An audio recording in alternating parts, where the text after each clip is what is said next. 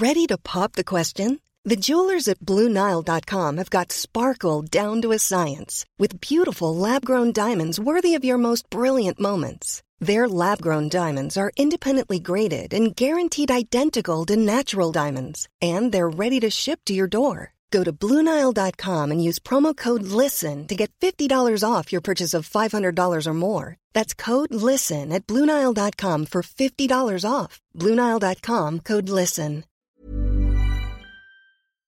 Men jag minns min pappa sa, för att jag hade gjort mycket filmer när jag var liten. Jag minns att han sa bara Men William, du ska ju gå filmlinjen. Men jag sa, Är det så här pappa eh, låter? han pratar så. Ja. Lite, aningen förhöjt sådär, men ungefär.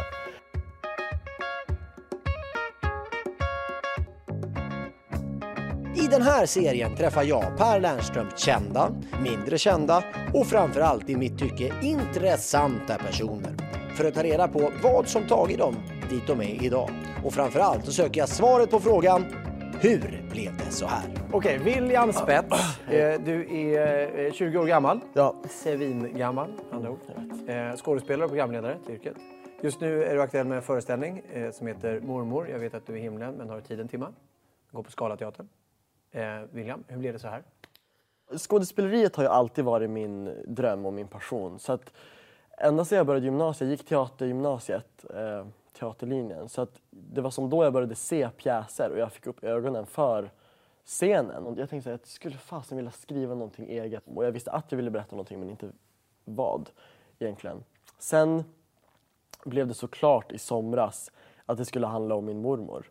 Eh, för att hon har alltid varit ja, men så här, någon slags grundpelare i mitt liv. Eh, och så sen för ett och ett halvt år sedan så gick hon bort i lungsjukdomen KOL. Cool. Eh, men hon har verkligen varit den röda tråden genom eh, mitt liv. Hur, hur, vad, vad menar du när du säger så att hon har varit den röda tråden? Ja, men för att min mamma var 19 när hon fick mig och pappa var 22 så att hon bodde liksom precis i trappan nedanför oss. Så mina första barndomsminnen är inte så här, det är kanske lite deppigt på ett sätt. Att det är så här, mina föräldrar, jag kommer inte ihåg någonting från dem. Men jag, mina första minnesbilder är så här, när jag går ner för trapphuset och får så sockerbitar av mormor. Så hon har liksom från dag ett alltid varit där. Men, men då därifrån till att liksom känna, för det där, alla har ju någon sån människa i sitt liv som man känner att det här är Mm. verkligen. Men, men så att du de facto valde att göra föreställningen om den och, och hur blev den till? Hur, hur kom det sig? Nej men för att jag ville ju göra någonting självbiografiskt. Och då försökte jag komma på någon slags kärna. Och då blev det så här, men gud det är ju klart att det ska handla om mormor. För hon har ju verkligen varit en sån otrolig kärna genom hela mitt liv. Och speciellt också när hon blev sjuk i KOL. Jag gick i högstadiet när hon fick, fick liksom diagnosen. Och, ja men det är en lungsjukdom där man får svårt att andas. För att du vet, det kan komma efter många års rökning och efter, efter ett tag så orkar inte lungorna mer. Eh, Fick Och hon då- gå omkring med tub och grejer också? Nej men hon vägrade liksom bli, det var också det som var så intressant med henne för att hon vägrade bli den där sjuka Eh, kvinnan. Hon hade den här stoltheten och den här värdigheten att hon ville inte bli, hon ville inte sitta med syrgas på bussen liksom utan hon, då satt hon hellre hemma och slapp det. Eh, och det, jag tror att det var den mentaliteten som dels kanske gjorde att hon dog så, för att hon var bara 72. Eh, men jag tror också att det var den stoltheten som bar henne genom så väldigt mycket för att hon blev aldrig ett offer. Och det är någonstans en berättelse om den starka kvinnan som jag också vill berätta om. Och att det överhuvudtaget blev en föreställning. Mm. Hur kom det sig då? Ja men då när jag fick den här idén om att jag skulle vilja berätta om mormor, jag skulle vilja göra något självbiografiskt och, och driva med liksom högstadie, desperation och identitetssökande och allting. Då satte jag mig liksom ner och skrev eh, någon slags synopsis, några sidor om vad jag skulle vilja berätta. Och så tog jag, tog jag kontakt med produktionsbolaget Blixten och Company och liksom berättade för dem om min mormor. Jag minns jag tog med mig en bild på henne. Och jag har den bilden här. Ska vi se hur min mormor ser du? ut? Ja, ta med den. Jag har den, för jag har den alltid i ryggsäcken. Där är den. Sitter jag på din mormor? Smink-Maria sitter då på min mormor, ursäkta. Nej, men, och då tog jag med mig den här äh, till dem. För att jag minns att när jag satt där och bara okej, hur ska jag få de här människorna att få, så, här, att förstå hur, hur hon var? Och så att de fattade att jag ville göra den här föreställningen. Men då tog jag med det här kortet och så lä, läste jag liksom det jag hade skrivit om henne. Eh, och hur hon var liksom, hur hon alltid hade nära till skratt. Då blev de jätteintresserade. Och så sen åkte jag upp till Piteå. För jag är uppvuxen i en stuga med mormor på somrarna i, på en ö i Piteå som heter Fårön. Och då fick jag låna en stuga av en kompis och bara satt i en vecka och bara skrev föreställningen. Eh, och det var nog det svåraste jag har gjort på många sätt. För att det var så... Jag har aldrig varit själv på det där sättet. Du förstår? Alltså du vet, i, en, i ett liv och typ också i min generation, du vet man alltid har telefonen, man har alltid massa kompisar, man åker alltid och gör massa saker. Uh, men helt plötsligt satt jag där mitt i skogen och hade bara mina minnen med mormor och liksom en dator. Så jag satt och skrev och det var stundvis jätte, jättejobbigt och jättesvårt. Och det låter så här bisarrt men det känns ju som att jag får jobba med min mormor i den här processen. För att du vet, jag har framkallat Super 8 rullar och får så se henne för första gången när hon var så här. Jag hittade en rulle där det stod julen 69 och helt plötsligt får jag se min mormor. Du vet, jag känner igen sättet hon skär maten på jag känner igen leendet och ögonen. Men jag ser en, så här, en ung kvinna. Eh, så det är som att jag förstår henne också på, på helt nya sätt nu. Många av de här eh, sakerna du kom fram till kom ju säkert fram då i stugan. Hur, hur var den veckan? Men den var så svår. Eh, och på samma gång helt fantastiskt. Jag började veckan med att jag intervjuade min mormors bästis Maggan. Och de var jämngamla och de bodde i, sam- i huset bredvid varandra. Och då satt vi i fyra timmar och, och hon bara berättade om hur det var när mormor och hon var liten. Och det, har jag liksom, och det gestaltar jag liksom i föreställningen också. När man tänker på de man älskar och sina minnen, då hoppar det ju väldigt. Du vet, man tänker så här, oh, gud det där var så kul. Men sen hände det där jobbiga. Men det här är det jag minns av henne. Det är lite så pjäsen är uppbyggd, som, som liksom en resa i minnena på något sätt. Men, det var, men tillbaka till din fråga Per. Mm, tillbaka till... En kvart jag senare. tänker de här kvällarna i stugan, Ja, men det ha var, speciellt. det var, och det var så här, jag, jag kunde inte så här sova borta för jag var 15. Jag har alltid varit väldigt så här hemmakär. Och så helt plötsligt var jag där. Så att du vet, på nätterna var det jätteläskigt. Och du vet, jag minns jag så här, låg och såg på Alfons Åberg för jag ville så här, känna mig trygg. Och så på morgonen när man var så här, lite trött, då satte man sig och skulle skriva. Och så skrev man om någonting från när man var barn och så kommer det tillbaka saker som man trodde att man hade glömt. Om hur kaffekokaren lät på morgonen. Alltså alla de där sakerna kommer tillbaka. Eh, men allt som allt så, så har det varit väldigt läkande. Nu är det så här, nu har vi precis repat tre veckor. Jag drömmer ju om henne på nätterna nu. Och jag drömmer om hur det var när jag var liten. Jag drömmer, i natt drömde jag om, om att hon levde igen och att jag berättade om att jag skulle göra den här föreställningen för henne. Oj. Och, liksom, och de drömmarna hade jag inte haft. Jag hade inte fått det om jag inte hade gjort det här. Så, så det har varit en väldigt... Jag är väldigt glad, oavsett hur det går nu med den här pjäsen, eh, så är jag väldigt glad att jag får göra det här. För att jag har fått så mycket. Det här att... Hur, när hon dog, Mm. föddes tanken... Föddes någon form av tanke där och då? Att så här, det finns ett arv som jag vill vårda. Förstår du vad jag menar? Mm. Det är så kul att du säger det där Per, för att jag skriver, jag, jag skriver alltid dagbok och den kvällen när hon hade dött, hon dog på morgonen och den kvällen vet jag att jag skrev så här. Jag, bara, mormor, jag skulle vilja typ göra en tatuering med ditt namn. Jag skulle, för att sen jag bara, nej jag vill ju bli skådespelare, då kan jag inte ha massa tatueringar. Och så tänker jag så här, men okej mormor, men jag måste, jag måste göra någonting. För att jag, jag måste få så här berätta för världen om hur du var. För det är så, jag tänker att det är så synd om alla som inte fick lära känna henne. Jag tänker att de har så missat någonting. Så nu är det som upp till mig att du vet, uppdatera alla om, om vad de har missat på något sätt. Så jag minns att jag skrev det. Men inte, du vet, inte att jag tänkte att jag ska göra en pjäs om det. Utan det kom sen. Den här, du, ska liksom, du kommer ju vara själv nu på scenen om jag har förstått hela rätt. Mm. Var, var det liksom det enda sättet att göra på eller hur, hur, hur blir det så? Dels för att jag fascineras mycket av soloföreställningar. För att jag tycker att det är häftigt att man genom teater och att man är en person gestaltar hela situationen själv. Jag spelar ju min mormor men jag spelar henne liksom jag spelar henne på ett sätt i hur jag minns henne. Och jag tror inte att det hade inte gått på samma sätt om det hade varit en annan 70-åring. Jag vet inte. Det, för mig så måste, så måste hela allting komma härifrån just i den här föreställningen. Har du filat på hennes, låt oss kalla det karaktär? Eh, Jo men det har jag. Absolut. Under repen. Jag, eh, det är jättesvårt för att alla, alltså du vet mina föräldrar i den här föreställningen, jag spelar ju dem också. De är ju bara en comic relief. Alltså de är ju bara två fjantar. De kommer ju bli så besvikna när jag gör en föreställning om min mormor. Och bara, "Eh, har du tiden till mig? Jag älskar dig mormor. Och så sen är ju de bara en sån här, nej nej nej. Alltså de kommer bara in och skuttar och är liksom, de är bara skratt. tror du, eh, Bortsett från att hon skulle säga att det var eh, ointressant att det bara handlar om henne. Vad, vad tror hon hade sagt om hon hade kunnat se premiär eller där hon nu ser premiär? Jag vet inte Per. Hon skulle nog säga, nej, har du kommit på allt det där själv? Har du skrivit det? Det tror jag hon hade sagt. Ja. När man tänker på dig så, så tänker man ju väldigt mycket på den här liksom, energin som du strålar ut eh, hela tiden. Och det gör väl såklart alla dina fans också. Eh, kommer de att känna igen sig eller kommer det liksom bli en ny sida av dig? För det känns som att vi kliver in i ett rum som du tidigare, åtminstone vad jag konsumerat av dig, inte riktigt har varit i. tidigare. Ja, men det är både och. Vissa delar kommer man känna igen jättemycket av. Och de här, så här mamma och pappa-karaktärerna, de har ju varit med i mina Youtube-klipp. Och, och jag hoppar, det är ganska mycket högt och lågt. Ibland så är det väldigt lättsamt och väldigt mycket ironi och liksom bara skämt. Men, men framför allt så bottnar ju det här i någonting som jag aldrig har gjort förut.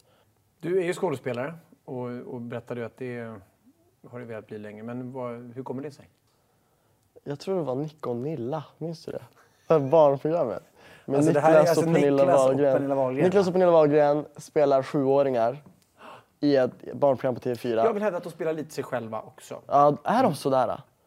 Och jag blir så glad om du säger så Per. Mm. För att de jag älskar, och jag älskar framförallt Pernilla Wahlgren. Ja. Det- Jag har liksom alltid alltså, du vet, sett på serier och jag har alltid älskat film och liksom att se det där. Och jag har alltid, du vet, min familj köpte en videokamera när jag var sju.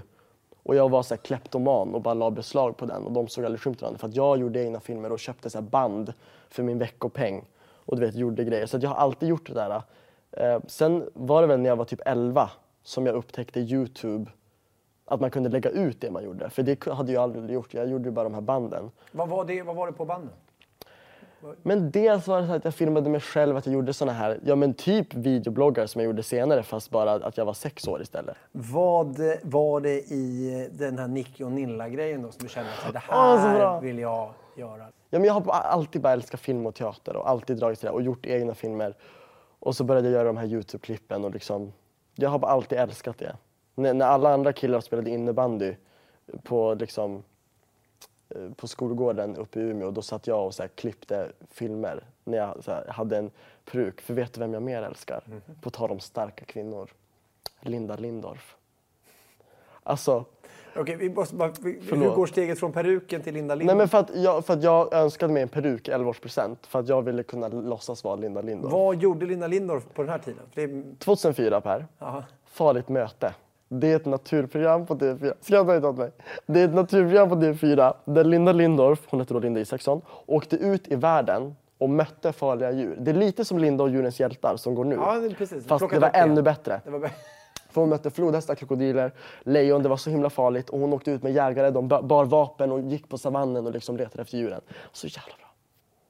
Så då önskade jag mig en, en blond peruk i födelsedagspresent för att jag ville bli Linda Lindorff. Och lite för att du ville också klä ut dig och skådespela. Ja, och För- lite sådär. För du vet att Linda Lindorff, hon är en äkta, det är en riktig person. Vad sa du? Nicky och Nilla är ju fiktiva karaktärer. Men Linda säger. hon finns på riktigt.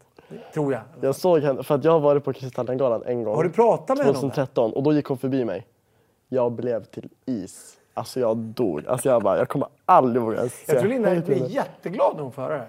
Men alltså jag har ju träffat henne en gång. När jag var åtta år. Då hon var på föreläsning i Umeå. Och jag satt längst fram. Vad föreläste hon om? sin karriär. Och sin uppväxt i Vilhelmina och allt det här. Ja, och då åkte jag dit. Och satt jag längst fram på de här föreläsningarna. och så vet jag att de inledde varje föreläsning så här.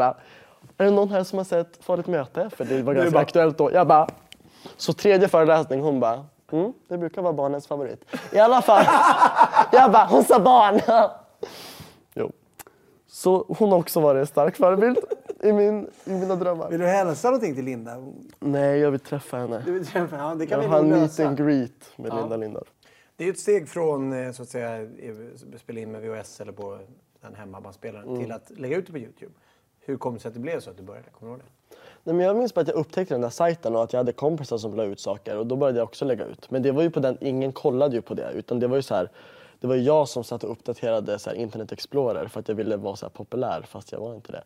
Eh, Så du fick fler Ja, så jag fick fler visningar. Och det var inte förrän jag började göra igenkänningsgrejer och verkligen så här renodlade självbiografiska klipp som liksom tittarna kom. För att det var ju då, då blev det någonstans inte bara mitt liv, då blev det också förhoppningsvis andra ungas liv. Jag gjorde lite men jag gjorde ironi på det som var så jobbigt i högstadiet. Det var billigare än terapi. Så att jag liksom drev med hockeykillarna och könsrollerna och jargongen och allting. Och då, liksom, då kunde folk relatera till det.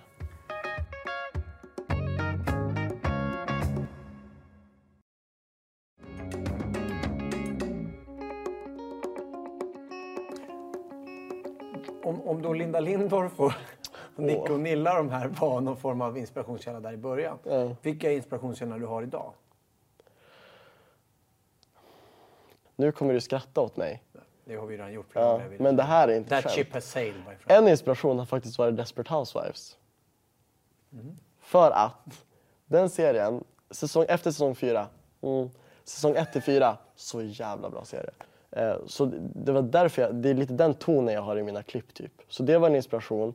Jag älskar Six Feet Under, en serie. Har du sett den? Eh, jag älskar en skådis som heter Felicity Huffman. Och jag inspireras mycket av så här, mina kompisar. Jag är så glad att jag fick de där tre åren på teaterlinjen för där fick jag någonstans också ha tre år och en plats där jag inte behövde vara bra på skådespeleri. Och när jag började med de här webbserierna för SVT Play då när jag hade gjort lite Youtube-grejer. Det var ju väldigt prestationsfyllt. Gud, nu ska det här vara på SVT Play, nu måste jag visa upp det. Så då, parallellt med det, hade jag den här teatersalen i, i, med min gymnasieklass. Och där behövde man inte vara bra. Där kunde man misslyckas och försöka och vara jättedålig om, man, om det var så. Och att du sökte teaterlinjen.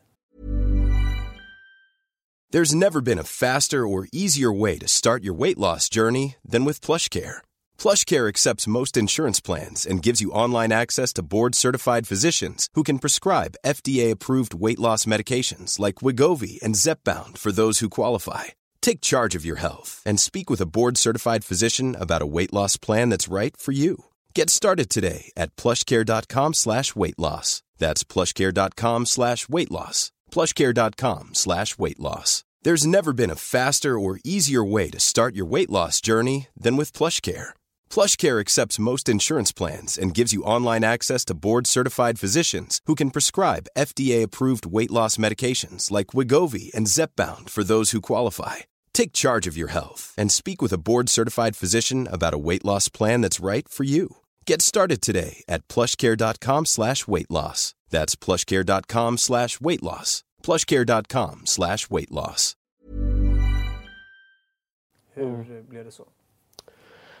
Ja, men det var precis när jag, när, när jag hade du vet, verkligen hittat den här Youtube-grejen och de här klippen. Och då blev det så självklart, klart jag ska gå teater.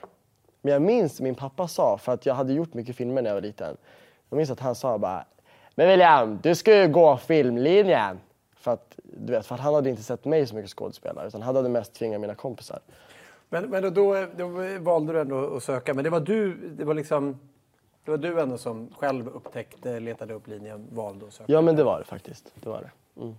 Och när du väl gick där, ehm, när började det födas en tanke om att så här, det här skulle kunna funka, jag skulle kunna leva på det här, skulle kunna... Var det, vad var det som fick dig att känna så? Men jag har nog inte fått ett sånt där aha alltså moment riktigt. Utan det har varit att jag har haft jättekul när jag har liksom gått teaterlinjen. Och så har jag haft så tur att parallellt med det så har jag fått åka ner till Stockholm och liksom jobba med det här. Och Stockholm var då eh, SVT Play såklart. SVT Play, Eh, precis. Hur blev det så? Ja men det var när, när Youtube-klippen hade börjat gå bra som det bara en dag ringde i telefonen. Och då var det dolt nummer och då tänkte jag nu är det någon som busringer. För är man 14 år och bor uppe i Umeå, är det någon som ringer med dolt nummer då är det inte SVT kan jag ta och berätta. Då är det Gustav i huset mitt emot som inte har ett liv. Eh, och busringa. Så då, så då trodde jag verkligen att det var en busringning och så sa de så här, hej jag ringer från 1889, ett produktionsbolag, vi skulle vilja göra en grej med dig. Och jag bara, va? Och så bara, vad för grej? Och då åkte jag ner till Stockholm och så utvecklade vi en pilot för den här eh, humorserien som heter Viljans lista, som var det vi gjorde sommaren efter nian, precis innan jag började gymnasiet. Vilket var så här, det var det sjukaste jag varit med om. Just för att jag har i hela mitt liv gått runt så här eh, och filmat mina kompisar och du vet gjort allting själv. Och så är jag plötsligt knackade på dörren och så kommer fyra stockholmare in och bara “Tjena William! Ja, ta in ljuset då! Kameran!” Och så kom jag säger ett helt team. Och så man skrivit och så är det liksom, för första gången så är det på riktigt. Så jag minns den, hela den sommaren, det var så här. Det här är det sjukaste jag varit med om. Och vad fick du för respons direkt där? Men jag fick bra respons. När jag hade hållit på med Youtube i typ fyra år, då började jag tappa sådär intresse för det. För att jag hade gjort, jag kände att jag började göra samma sak om och om igen. Mm. Så då kände jag, jag kan inte... Jag tänkte så här, hade jag fortfarande gjort Youtube om inte det hade förväntats av mig? Och då kom jag fram till att nej, jag hade nog inte det. Så även fast jag hade så 250 000 prenumeranter så tänkte jag nej men jag kan inte göra det här för någon, någon annans skull. Så då slutade jag. Och det var lite sådär, ledde till en hel del, ja men så här, fortfarande idag så är det ju folk som bara, varför har du slutat med Youtube? Och vissa tycker att jag är otacksam för att det var det som gjorde att jag fick hålla på med, med det jag gjorde på SVT Play och allt det här. För mig så, har, så var Youtube bara en plattform att få skådespela på. Det var inte att Youtube är jag, Youtube är det jag älskar. Alltså, utan det var liksom platsen jag var på. Men, men just där och då, var det någon som kände sig, ah, fan det här var nog dumt ändå? Liksom? Jo, men några gånger att jag har känt du vet, att ja, men det här, är det här rätt? Men så är det ju alltid med allt i mitt liv tror jag. Att man, man tvivlar och man analyserar. Var det här rätt att jag gjorde så här? Är den här personen bra för mig? Att jag är med den? Alltså allt sånt där. Så mm. det, ja men absolut. Men jag har alltid ändå bottnat i så här. Jag, jag måste tänka tillbaka. Varför slutade jag? Jo, för att jag kände att jag började upprepa mig själv och gå på repris. För att för att andra ville ha det. De ville ha de här högstadiesketcherna och du vet jag började gymnasiet men ska jag fortsätta med de här hockeykillarna då när inte ens det finns i mitt liv? Alltså du mm. vet det, det, går inte att konstla. Så då valde jag så här, nej. Du gör ju ett radioprogram som heter 22 kvadrat. Ja. Hur kom det sig? Ja, hur kom det? Ja, men vi kom i kontakt med, med P3, jag och mina två bästa kompisar Linda och Hampus. Och vi, vi var, är lika gamla och vi har flyttat hemifrån. Så vi bodde liksom i samma lägenhet. Och då fick vi den här idén om att fasen, vi skulle gjort någonting på det här. För vi insåg att det är någonting som händer när man måste dela smör med två jämngamla i, liksom, i en sån här, på en sån här plats. Och alla har drömmar och visioner och man möts liksom i det. Så då, då skrev vi en, en pilot och, och testgjorde ett avsnitt av det som skulle komma att heta 22 kvadrat som är liksom en ja, men en humorserie i radio egentligen som handlar om att vi bor ihop mm. och alla saker där omkring. Så det är askul. Och det är så kul för att allt som, du vet mycket som händer där har ju hänt i verkligheten för att vi är så här, det är ju också som terapi. Jag gör ju bara det jag gör för att det är som terapi för mig. Och ni bor ihop fortfarande eller? Nej, nu har vi faktiskt flyttat isär. Ja. För att vi, vårt kontrakt gick ut. Radio då, hur tycker du? Det är, det är jättekul. Har du gjort radio Per? Ja, jättemycket radio. Visst det, det är kul typ med radio? Det är så jävla kul. Jag tycker om radio just för att man måste lägga allting i liksom, jag vet inte. Det går så himla snabbt att göra radio. Mm. Det är det, för att när vi gjorde webbserierna, det tar ju liksom en scen, då ska man rigga ljus och göra det här och kameror och sitter allt och ser allt bra ut. Men radio är så här, vi kan göra ett avsnitt 22 kvadrat på en och en halv timme. Att vi kör så 15 tagningar på 10 minuter. Och det är väldigt kul tycker jag. Ja. Att det är som ett maratonlopp, att man bara kör. Det här med det liksom, skådespeleriet nu då. Finns det en röd linje? är väl min fråga. Ja, den röda linjen är ju skådespeleriet. Mm. Nu är det den här föreställningen som är så här. Jag har aldrig haft så kul i hela mitt liv nu när vi repar den här. Jag är så sjukt glad att jag får göra det. Så det är liksom det jag tänker på nu. Sen efter det, det spelar ingen roll vad eller vars. Det är mer att för mig, att jag ska få skådespela. Men du, du berättade själv, din, din mamma är ju adopterad. Mm. Eh, och, och, hur gammal var hon när hon kom till? Hon var några månader bara. Ah, kom till Sverige. Eh, och då hade min mormor försökt få barn med, med sin man i ganska många år. Eh, och så sen sa Maggan, kompisen Maggan till henne, men fan adoptera hit. Så då adopterade så kom mamma. Och så sen eh, blev hon gravid med mig när hon var 19. Och så sen fick min pappa panik för att de hade bara varit tillsammans i ett halvår. Och han var ju också ung. Eh, men han var inte, det var inte det här stereotypa jag är en man och tar inget ansvar panik. Det var mer så här, vi äger 12 kronor tillsammans och vi sover i en källarlägenhet utan dörr. Vi har brödbackar som dörr så vi har om någon kommer in. Hur ska vi klara det här? Eh, men det gick bra för att de hade varandra och de hade min mormor som bodde liksom en trappa ner. Var kommer din mamma ifrån? Pakistan. Har, ni någon, alltså, har hon någon koll? Ja, hon har dem på Facebook. Det är så himla coolt.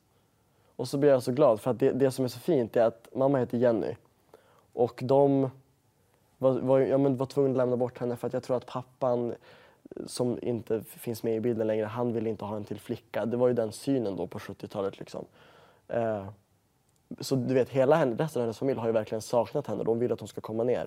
Och så såg hon på Facebook eh, för något år sedan att de, hade, de har en smyckesbutik i Pakistan, i Lahore, som heter Jennys. Nej. Så de har döpt den efter mamma. Vilket är så här Otroligt ju. hur magiskt som helst. Så mamma vill åka ner och jag vill också åka ner. Men vi har inte gjort det För det, då har du en massa släkt där nere som Ja, jättemånga. Kusiner och mostrar och allt möjligt. Och har du, har du även en, en, en annan mormor där så att säga? Ja, det har jag ju. Gud, det har inte jag tänkt på Per. Det är så sjukt, jag har inte tänkt på det. Vad konstigt. Jag har aldrig tänkt på att... För det har varit så irrelevant för mig, du vet. Så här biolog, alltså så här blods... Det har inte ens funnits i mitt huvud. Det är ganska häftigt på ett sätt. Men är det människor du vill träffa? Absolut. Jag har inte samma... Jag går inte runt med någon slags rotlöshet för att jag är ju ändå född, alltså jag har ändå hela mitt liv här. Men jag kan tänka mig att mamma har en annan typ av längtan dit för att hon är verkligen född där. Det är mer som hennes tråd som jag gärna följer med på. Typ. Det är en stor grej såklart.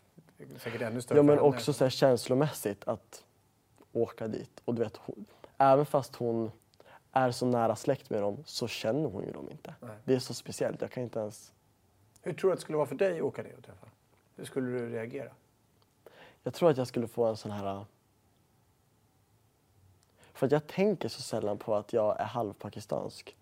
Bara nu när jag säger det högt, det är som aldrig någonting som jag har reflekterat över så mycket. Så jag tror att om jag skulle åka ner dit så skulle det bli så här... Jag tror att det skulle slå till på ett sätt. Och jag vet inte om det kanske skulle bli lite jobbigt, men, eller så skulle det kännas helt fantastiskt. Jag vet inte. Jag har inte tänkt på det så mycket faktiskt. Spännande ju. Verkligen. Fascinerande med hela mormors vrider på det. Saknar du din mormor? Jätte- Jättemycket. Jag, jag tänker ju på henne så mycket mer nu också när jag gör föreställningen. Så då blir det också ännu mer så här. Dels förlösande att få göra det här och att få tänka på henne hela tiden. Men också så här. Det blir också mer påtagligt i hur lång tid det kommer ta innan vi får ses igen. Om vi ens ses igen. Förstår du? Det är liksom. Det är så många år kvar av att jag inte ska få ha henne. Så det är så. Ångrar du ibland att du drog igång den här eh, alltså föreställningscirkusen? Om du förstår vad jag menar. I början tänkte jag så här, är det här rätt? Och jag tänkte så här, sorry, det kanske är någonting privat. Jag gick och hade de där tankarna. Men sen, sekunden jag började skriva, då blev det så här, att det kändes så jävla rätt. Du, du är en person som liksom 20 år och redan har byggt någonting väldigt, väldigt stort faktiskt. Alltså du har byggt dig själv och ditt, jag hatar uttrycket varumärke, men den du Mm. är liksom.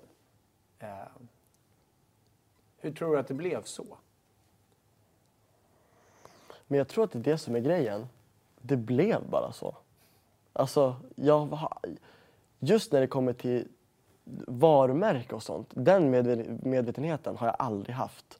Och det är så häftigt för mig för att jag hade verkligen ingen fot in i branschen för, för fyra år sedan. Jag hade liksom inte någon, jag kände ingen i Stockholm. Jag gick högstadiet i Umeå, jag drömde om att få skådespela och jag satte mig med min liksom kamera och liksom babblade och klippte ihop någonting och la ut. Och sen att vi lever liksom i en tid där det kan leda till att jag får liksom jobba med det här och typ ja, men göra den här föreställningen. Jag, jag tackar som inte mig själv och bara ja, hur blev det så här? Ja, men jag jobbade mig upp. Utan det, var, det är som att det, vi lever i en tid där det mesta är möjligt på grund av att vi har internet och sociala medier. En av de effekterna av, av att det liksom har hänt grejer för dig är att du fick ju vara med och leda Melodifestivalen. Eller fick du vara med och leda Melodifestivalen? Hur blev det så egentligen? Då hörde Edvard af av sig som var manusförfattare och regissör. och så här skrev på Facebook för vi var jätteytligt bekanta. Han bara “Tjena William, tjena William, jag sk- skulle vilja träffa dig, jag skulle vilja snacka mello”. Jag bara “Va?” Han skrev fel, alltså, för jag har ingen koppling till vadå, mello. Och så sen som bäst tänkte jag men det kanske är någon sketch, du vet, någonting så här. Eh, och så sen satte vi oss och fikade. Och så tittade han mig i ögonen och så, du vet, han sa, han hade den här blicken att så här, jag kommer nu säga något väldigt roligt till dig och jag vet att du kommer bli glad, men jag håller lite på det. T. Så jag bara, men vad är, varför är han så sneaky? Typ. Och så sen han bara, jag skulle vilja att du leder finalen av Melodifestivalen i Friends Arena med Gina. Jag bara, ja lite te kanske. Alltså, du vet, jag blev så här helt chockad. Och det var det sjukaste jag varit med om. Så jag blev jätte, jätteglad. Och jag sa ja direkt. Tänkte inte någonting. Det var så häftigt för att Gina var också den som fick mig att börja med Youtube. Och det var någonstans det formatet som jag bara, hmm, jag skulle också vilja vända på kameran och göra något liknande. Eh, så jag minns när hon, 2012, när jag inte hade några tittare, då jag satt i min soffa i Umeå i nian och såg henne leda Mello. Och bara, jag fattar inte att hon kan gå från att sitta på Youtube som jag till att få stå där. Jag fattar inte.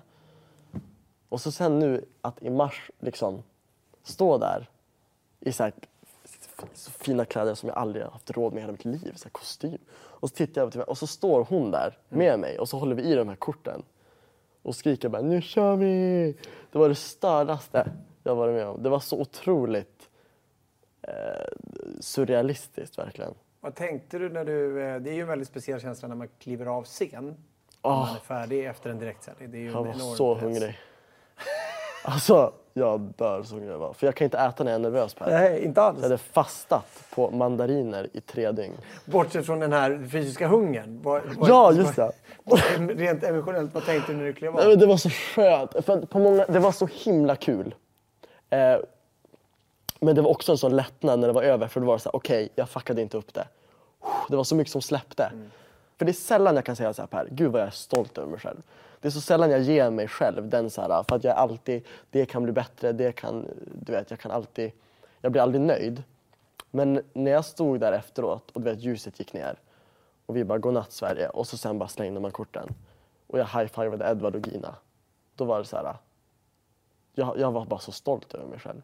Inte att jag inte kunde gjort saker bättre, men att jag så här, jag klarade det. Varför, varför vill du inte ge dig själv cred? Eller varför... Jo, men inte att jag inte ger mig själv cred. För att om jag gör någonting, då kan jag också vara så här, fan vad bra. Men jag är, jag är väldigt eh, alltså, eh, självkritisk. och jag är överanalyserad. Och du vet, jag är alltid så här, det kunde jag gjort bättre.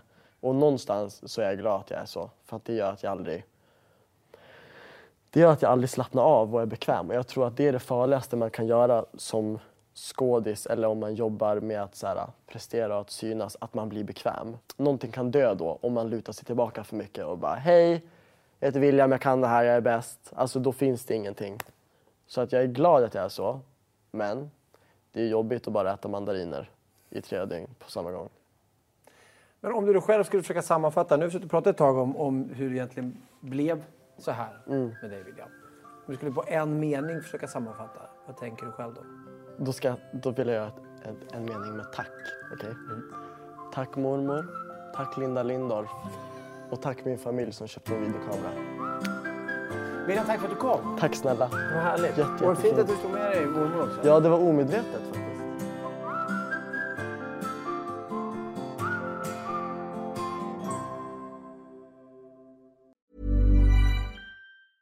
Planning for your next trip? Elevate your travel style with Quince. Quince has all the jet setting essentials you'll want for your next getaway, like European linen, premium luggage options, buttery soft Italian leather bags, and so much more. And is all priced at 50 to 80% less than similar brands. Plus, Quince only works with factories that use safe and ethical manufacturing practices. Pack your bags with high-quality essentials you'll be wearing for vacations to come with Quince. Go to quince.com slash pack for free shipping and 365-day returns.